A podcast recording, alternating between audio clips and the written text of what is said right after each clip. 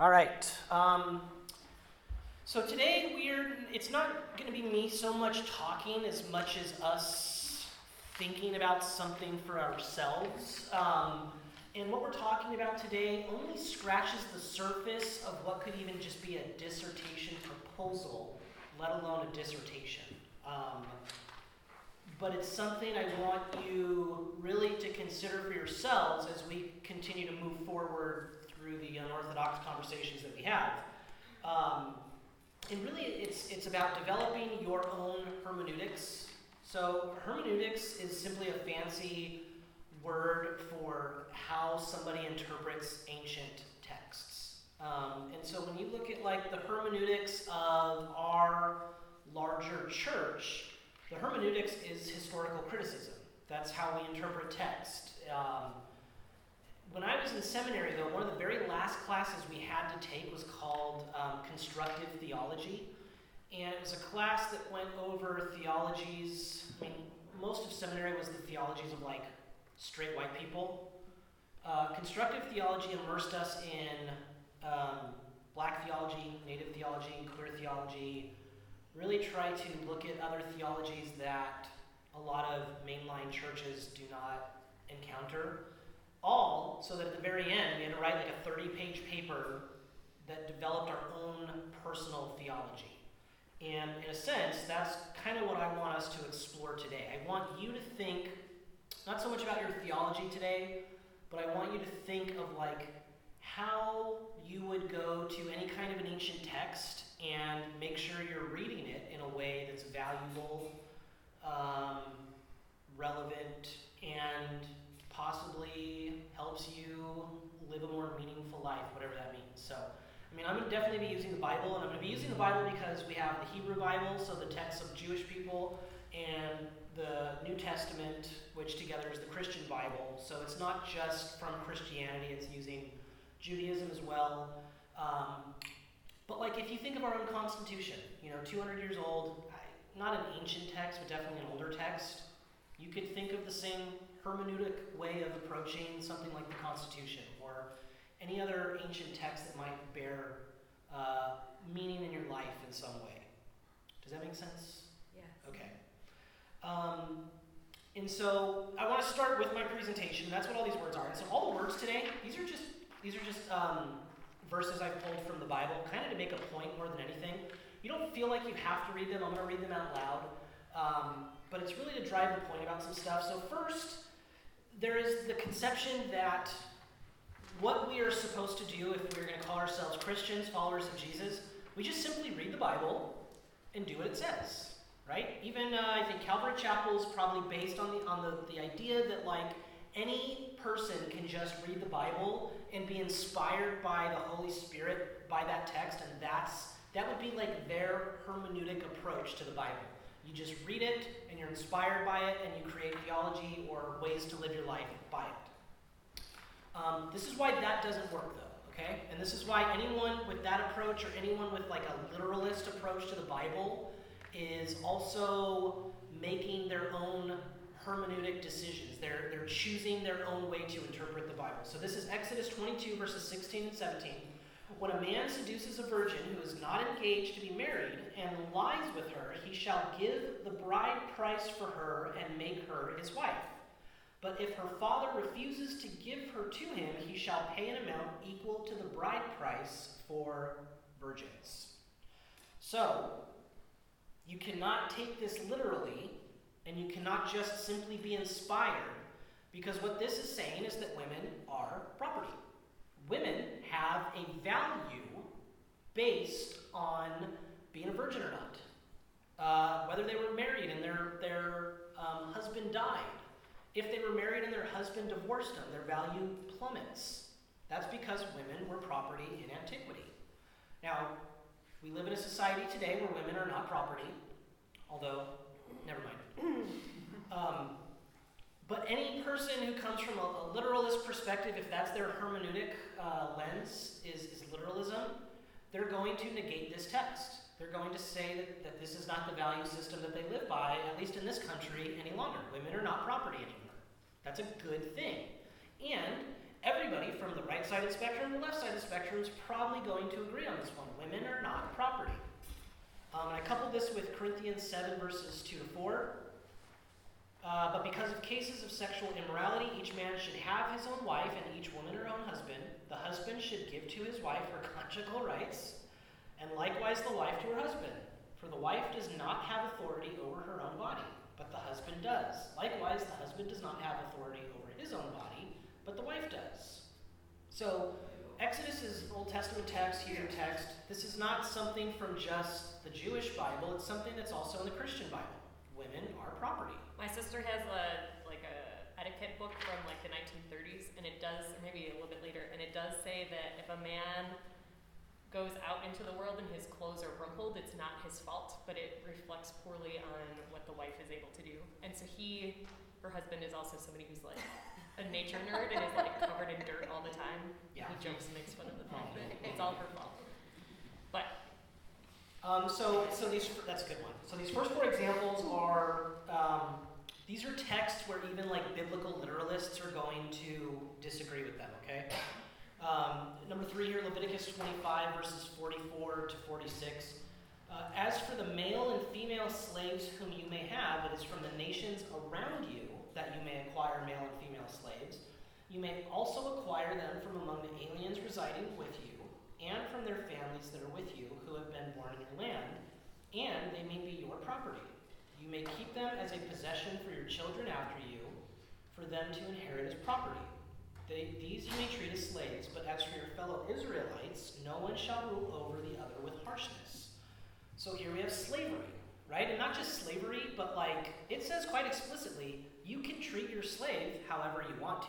As long as they're not an Israelite slave, indentured servitude, which was a thing, um, Israelite indentured slaves, you have to treat with kindness and compassion. Your other slaves from other nations, uh, you can treat them however you want. So right there, slavery. No, no biblical literalist in, in this country is going to look at that and say, yeah, we should follow that literally.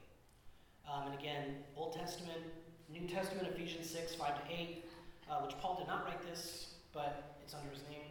Slaves, obey your earthly masters with fear and trembling and singleness of heart as you obey Christ, not only while being watched and in order to please them, but as slaves of Christ, doing the will of God from the heart. Render service with enthusiasm as to the Lord and not to men and women, knowing that whatever good we do, we will receive the same again from the Lord, whether we are slaves or free. Um, so this was a big one used in America during during our times of slavery, um, not only to justify but to try to tell uh, slaves like, hey, if you're good, like you're going to reap rewards later on. So blah blah blah. So here's four examples where um, a, a literalist hermeneutics just simply falls apart. And, and so if you ever approach anyone who says the Bible needs to be interpreted literally, keep this handout, pull it out, read it to them, ask them if they believe in this, if we believe that we should do this today. Thank you. Yes. Um, because they will say no, and then they will have no reason to justify why they say no. Okay? So, an- examples of, of being used today where we just say, people still say today, we just do what the Bible says. So, Genesis 2 21 to 24, I actually preached on this today at the 930 service. So, the Lord God caused a deep sleep to fall upon the man, and he slept. Then he took one of his ribs and closed up its place with flesh, and the rib that the Lord God had taken from the man, he made into a woman and brought her to the man. Then the man said, This, it, this at last is bone of my bones and flesh of my flesh. This one shall be called woman, for out of man this one was taken. Therefore, a man leaves his father and his mother and clings to his life, and they become one flesh. Uh, back in, um, God, what was it, 2000? I'm not going to give the day, I'm going to butcher it. Um, when Prop 8 was a, a thing we were voting on, um, Rick Warren made a video. Uh, Rick Warren, who was the pastor of Saddleback uh, Church, the largest church in California, uh, made a video encouraging people to vote yes on 8. Um, and he used this text right here as justification for it. And, and, and his justification and others is that um, marriage is between one man and one woman because that's just simply what the Bible says. I mean, it doesn't take into consideration that one, women were property, as, as we see above. Two, that men were allowed to be in polygamous relationships throughout all of the Bible. Um, but but here you go. You have this this large pastor making this justification because that's just simply what the Bible says. So you, you see that kind of reasoning still used today. Um, this one's from 1 Timothy 2 12 to 15. Paul also did not write this one. I permit no woman to teach or to have authority over a man. She is to keep silent.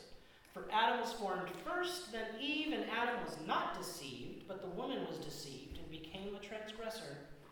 Yet she will be saved through childbearing, provided they continue in faith and love and holiness with modesty. Oh man, anybody feel like they need a shower? Um, again, still used today. I don't know how many of you are familiar with Nadia Bolz-Weber, uh, Lutheran pastor, really uh, prolific, cool woman.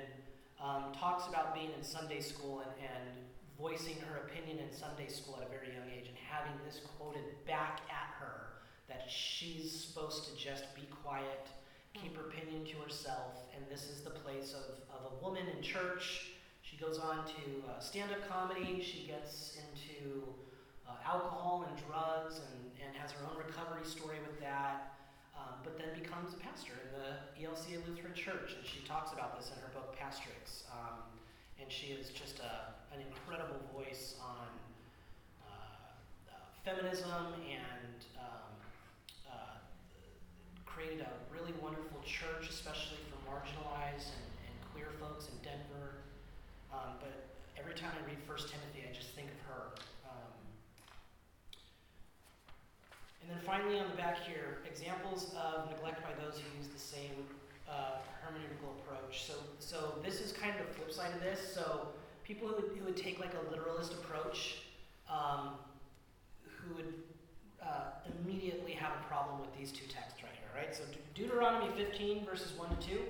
Every seventh year you shall grant a remission of debts, and in this is the manner of remission.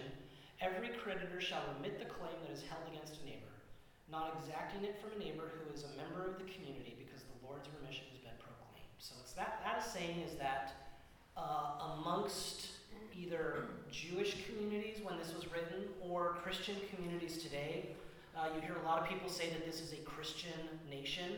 If you ever hear anyone say this is a Christian nation, this is a good one to pull out of your pocket or purse or whatever and, and say to them, well, then should we do this? This is saying that no Christian should hold on to debts from another Christian.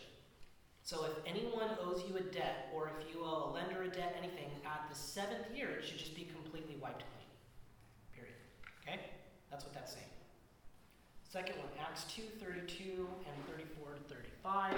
Now the whole group of those who believed were one heart and soul, and no one claimed private ownership of any possessions, but everything they owned was held in common.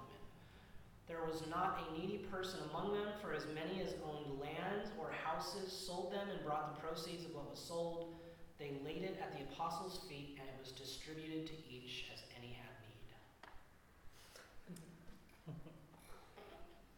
What kind of socialist? Right? um, and so I really just wanted to highlight these verses primarily to show that any kind of a literalist interpret, interpretation of the Bible, these are just a few examples, but there's many more, it just simply falls apart. It's to show that no matter what approach anyone takes to the Bible today, they are bringing their own methods of interpreting that Bible with them. No matter what, it might be their values, it might be ideology, it might be the way that they interpret ancient texts, such as with historical criticism.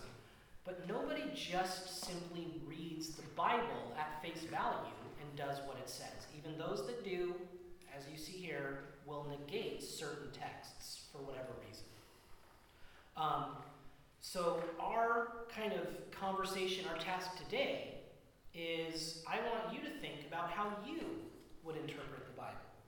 So, for me, I, I went to seminary, I've got a master's degree in Christian divinity. I had to learn uh, Koine Greek and Hebrew, and I had to learn like just an insane amount of, of history uh, of both the ancient Near East and, um, and, and Judea and Galilee and Palestine, etc. Like, I bring all of that when I read the Bible, when I interpret the Bible. You all didn't go to seminary. Taylor went to seminary for a little bit. Never mind. Most of you didn't go to seminary. Um, and so you don't have the ability to come with that depth of knowledge that I do. So how how would any of us approach the Bible?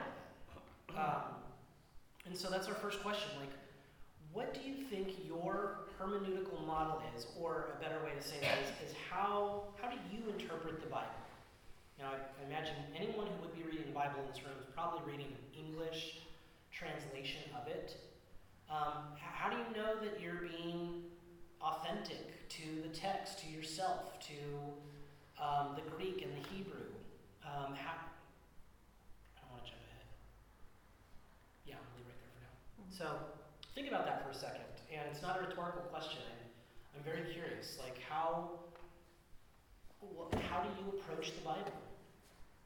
Um, one of the things that I liked when I was coming to the 9:30 service, and what I had sort of been looking for when I was uh, coming into a church setting, is I have no experience, or very limited experience, reading or interpreting the Bible, um, and I liked your services because it I, I like the message that you were you were interpreting it for us. So I think that like a church service is how uh, I interpret the Bible. Is I take somebody else's interpretation that's telling me. And how do you know? And I've actually said this in the 9:30 service before to a larger congregation. I've told them like, I can make the Bible say whatever I want it to, and you know, I say that you, you know, the church, the congregation puts a lot of trust in me. To, right. To and do so it. that's I mean that's what I was hit. That's sort of what I was looking for is a person that's interpreting the Bible in a way that I liked it being interpreted. And so you fit that. So yeah. I'm still here. Okay. Well, we might come back to that. Um, But yeah, like completely trusting that what somebody else is saying that it says. Yeah, Like, but I think I think that the kernel of that is that you uh, you are to a degree regularly involved with someone who does have a larger knowledge of it to help kind of sift through that. yeah. Okay, that's a good one. I, I didn't even think of that. That's good. What else? Yes, Lauren. Um, I don't really read the Bible, but I think of it more as just stories, um, and try to find at least some meaning or resonance with the stories. But I don't imagine it as anything literal or perhaps even real. Yeah, I actually I like that too. Um, so it's like the opposite of a literalist approach, which is good. Um, I once preached a Christmas Eve sermon where I said, "What if we treated the story of Jesus' birth as a myth? Do you think maybe we could understand it better?" That was my whole Christmas Eve sermon. big. And, and, and after it was over, this guy walks up to me and holds out his hand, and I shake it. And he pulls me in closer. He says, "The story's real." and he let go of my hand and walked away. um, but like from that, like what if what if you just you take the opposite of a literalist approach? What happens when you remove literalism from an ancient text? That's also not a rhetorical question. Think about that for a second. If you remove literalism, like the point is not to, to convey a literal story, what is exposed in that text that maybe you can garner? Well, I mean, you learn the values that it's trying to teach. Like, I mean, nobody takes Aesop's fables literally, you know, like, but they teach they teach a lesson, or you know, what was what is this fable trying to say? Yeah. Um, so, kind of the same thing. Yeah, um, we did our our uh, our conversation on creation a few weeks ago, and we talked about how um, the, the the Hebrew creation story, if if it's not a literal story, and you view it uh, alongside the other creation stories of that time, what are the lessons that you could pull out of it, and what is that that creation is good, that uh, human beings are divine. Like that's the stuff that you see when you pull literalism away from it. And so that's a I really like that. Leah. I really like that too. I think that it goes from me having an aversion to it to me being intrigued by it and really starting to lean in like, oh, there's something there. There's something that I can catch there. Yeah. When I think of like the story of Jesus, which so many people come to as, as literally true, and I'm not saying that it's not literally true, but I'm just saying um, literalism was not a concept in antiquity. Nobody approached stories in antiquity of like, I have to convey this literal story to somebody else. Stories in antiquity always, no matter what, had bigger meanings to them because people couldn't separate myth from literalism in this time. They all kind of lived together. And so, like, the story of Jesus' birth was told in a time when the story of Caesar Augustus's birth story was being told. And Caesar Augustus's birth story was that his, his mother was a very wealthy Roman uh, niece of Julius Caesar. Uh, a snake, Jupiter, visited her as a snake, and the story just says he came unto her, and when he departed the next morning, she woke up and she had a snake birthmark on her, and she was pregnant. So that story was being told throughout all of the Roman Empire leading up to the story about Mary becoming pregnant. And so, again, the story of Jesus' birth, when put up against the story of Caesar Augustus's birth, there's a reason those two stories are being told at the same time. And if you remove literalism away from the story of Jesus' birth, which a lot of people really emphasize, you can then start to see the values of those two stories being told side by side with each other. Um, and I like that. Maybe maybe people then lean into it a little bit more. Uh, maybe people see uh, Jesus like liberation and radical inclusivity and love for all people. Like maybe they start to see that more. My sister's English class in her senior year, and I didn't have the same one, but I heard her talking about it, is that they had to study the Bible because they were going to see similar stories in like other literature. So that um, is also how I kind of see the Bible as just being like, where can we see it in other stories, and then we can also learn messages from those stories that are trying to like mimic biblical stories. Who did this? Uh, my sister in her AP English class, senior year of high school. Were the other stories like stories that were written after? Yeah, so they they spent the first like I don't know quarter of the year studying the Bible and learning Bible stories, and then after that, then they studied I don't know what stories they were reading, but stuff yeah that came after that's like English literature class. So she's not like telling them stories of like, oh, this Genesis story actually comes from this Babylonian story. No, it's looking at like really. stuff like right that comes afterwards. So she didn't get in trouble, is what I'm saying. right, Okay. but also her teacher was leading the class that way, okay. so the teacher didn't get in trouble either. But just saying like, hey, look, this Bible influences people that after it, and Yeah. like authors afterwards. Wow. Imagine the other direction on that one. Like, oh, that's cool.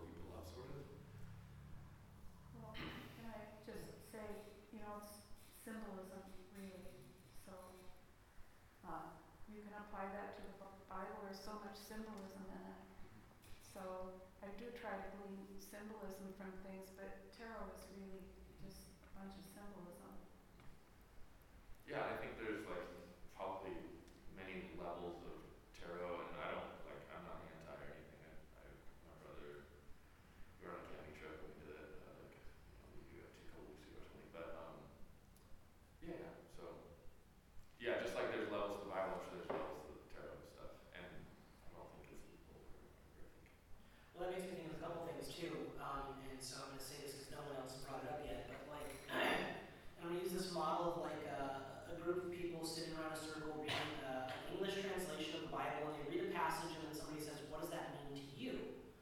So, what, whoever answers that question, what it means to them, what are they bringing to that answer? All their baggage. Their baggage. More than that, that's good. What else? Other people's interpretations that they've heard. How about their own value system? Hmm? Right? Uh, 1915, um, this guy that wrote Fundamentals. oh, uh, it was a team, but like Lyman Stewart is the is the money. No, no, the guy that it starts with, I thought it started with T. Torrey, R A Torrey. Yeah, R.A. Torrey. Um, fundamentals were written in 1915 and, um, you know, basically came up with like five points that Christianity boils down to. And really what they were were points about American individualism.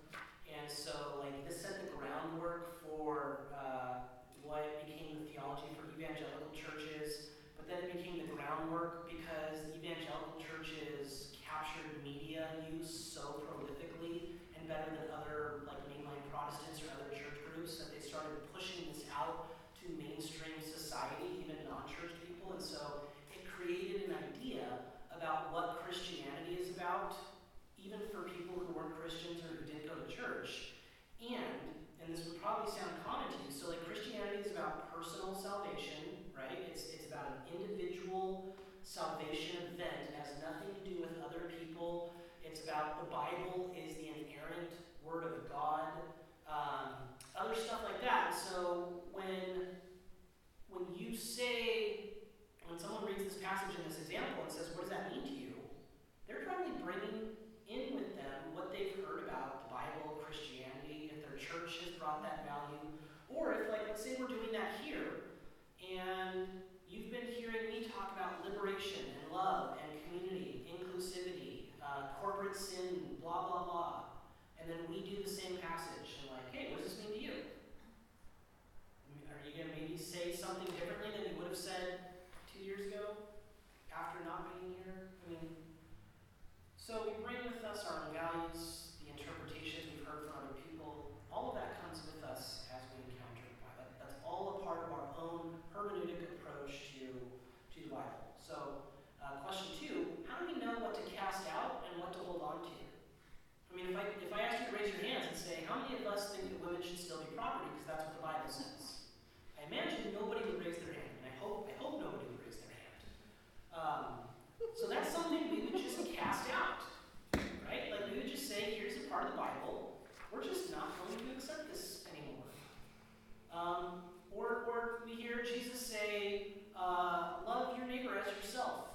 Like, is that something that we feel is essential? It's something, yeah, we definitely need that. So, how do you know what to cast out and what to hold on to? What I was taught, I went to Bible college, and what I was taught was if it's not central to the gospel, then those things, women being property, um, being able to own slaves, those were cultural at the time, and it was uh, the the way of of not really allowing it, but uh, just kind of managing what was part of the culture.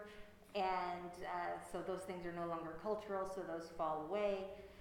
And if it is directly related to um, the, the DBR, the death, burial, resurrection, then that stays. And everything else can be seen as culturally insignificant.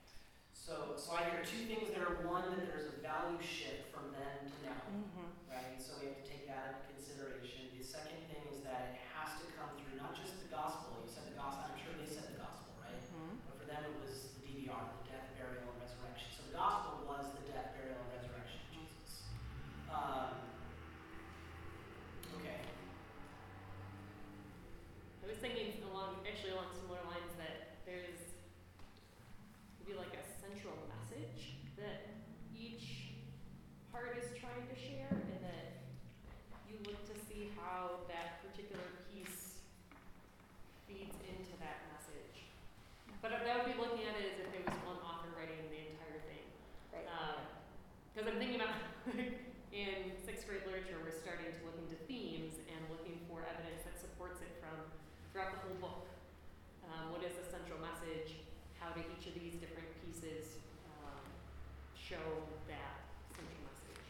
That is, that is, that is an essential part of evangelicalism a lot of times. It's just the idea that it is one continuous revelation from Genesis to the book of Revelation. It's all one central message to there, but then they, I, I don't know, they still throw out things they don't like. It's like, I, I've never seen any one-eyed Christians or anything. Yeah. Gouged out their own eye. Yeah, Lauren. I think too, like if I'm reading this as stories, like I don't necessarily feel the need to reject or refuse or accept any of it. So what I would take from it instead is like what sort of lessons does this, you know, give me of like what to do or kind of what not to do or what's at play here, like what power structures are at play, or what um, things like that. So I, I don't feel a need to like reject or accept it. Yeah. It just is more like, what is this trying to teach me? Yeah. Um, And how, and then, how would you approach something like that in a valuable way that keeps you coming back? That says, and maybe it doesn't have to be the Bible, maybe it's like, maybe it's just being here. Maybe like you chose to come to unorthodox Epiphania. What is it that, hopefully, that keeps you coming back? That informs it, makes it valuable for you? That's for everybody, but you also. Because as I, I mean, obviously, as I'm talking about the Bible, like, how many of you read the Bible regularly? One, maybe. Right. So I, I don't actually. I don't. ex- If if I ask this at our 9:30 service, how many of you read the Bible regularly? Maybe 30 percent of them would, would raise their hands. So I mean, a lot of people, their like Bible fix is coming here, um, whether it's the 9:30 service or this service, and so. Um, and obviously I use Bible. So even this space, like what is it about like how do you trust that you're still that like that you're doing the right thing? Maybe right's not the right word, but Actually, that's a, that's a really interesting point because I was talking about this um, with some of my friends and was talking about the liberation theology and all the things that like trying to encompass everything that we have talked about and telling them and they seemed very skeptical of what I was saying or like and I was so excited to talk about it that I felt as and maybe they weren't skeptical at all, but I read it as skeptical that I was like, oh my gosh, they think that I'm part of a cult. like this is like, oh my gosh, how and I even said like I haven't had time to do like my own research in it. I'm just taking you know, Pastor Chris's word at face value and it seems to make sense and I'm just like going along with what he's saying and he's saying all of these things and I'm like, oh my gosh. that was pretty far out. We're supposed to call them the shining.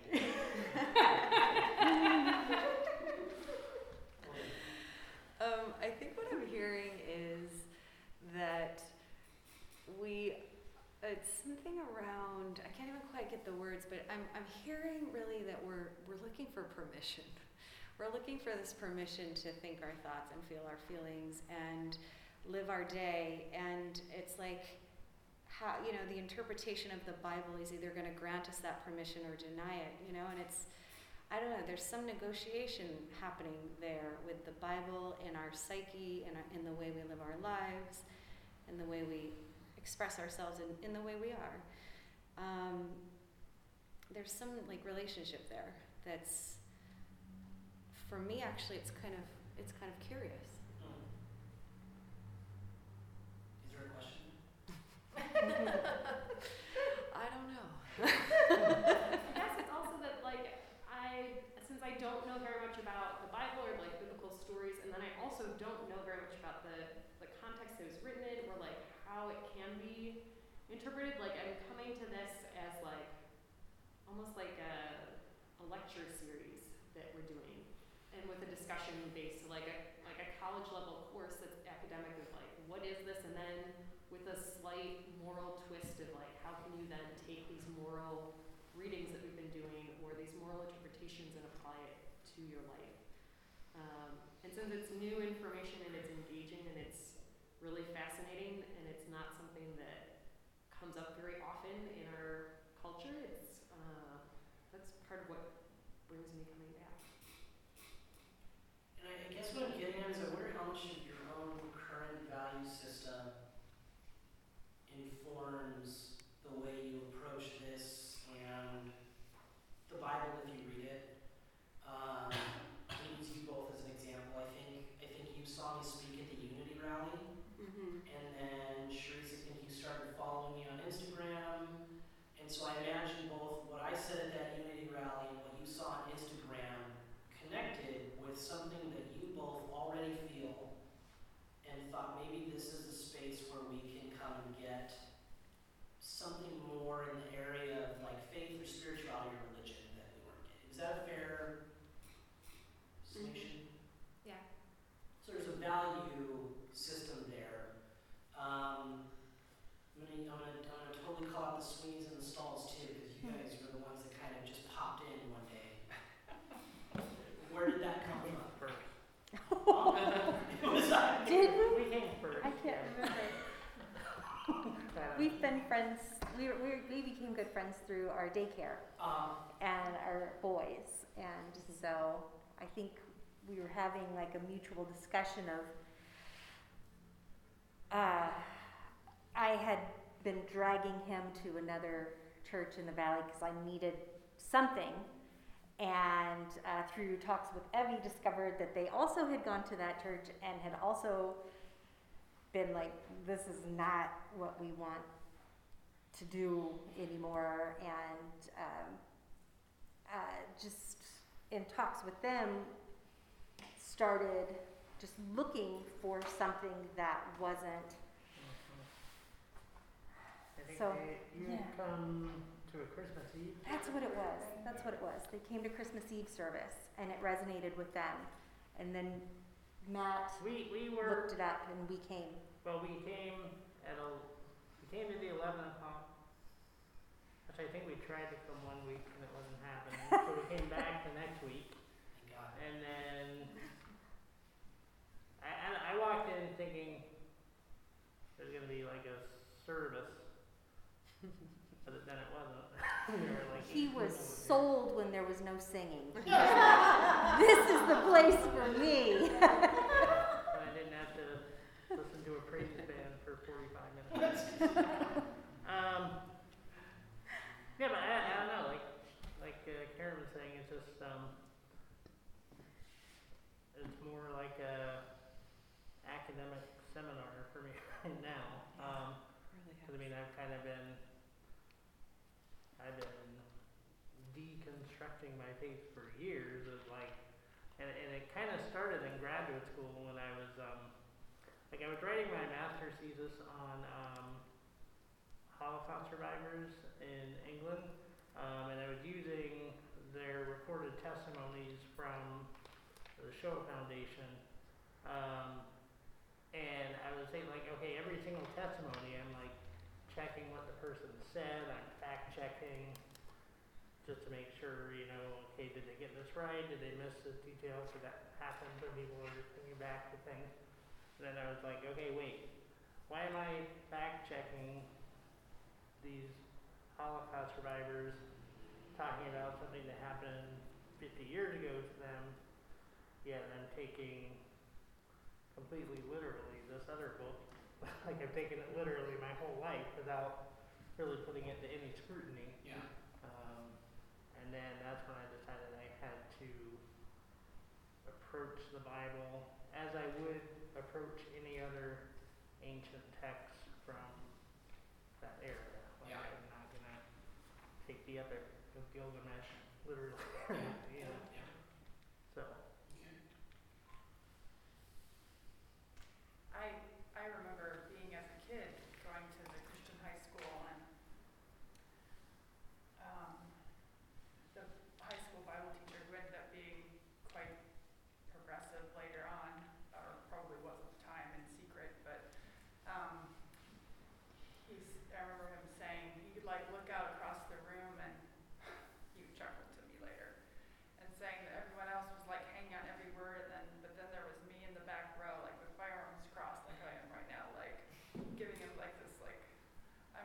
I believe everything you're saying. Because